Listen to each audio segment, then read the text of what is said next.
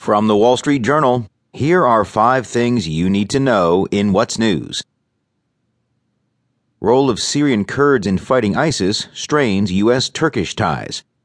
Turkey's hostility to one of America's most effective allies in the fight against Islamic State, Syrian Kurdish fighters, is undermining efforts to step up the campaign against the extremist group, U.S. officials say.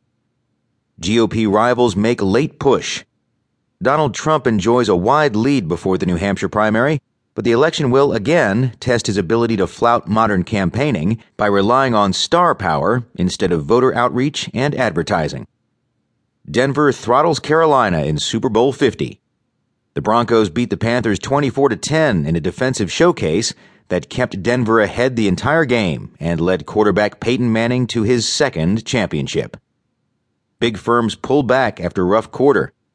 After a tough end to 2015, big companies are starting the new year with a tight rein on capital spending, and in some cases layoffs, seeking to cope with sluggish industrial demand and uncertainties about the American consumer.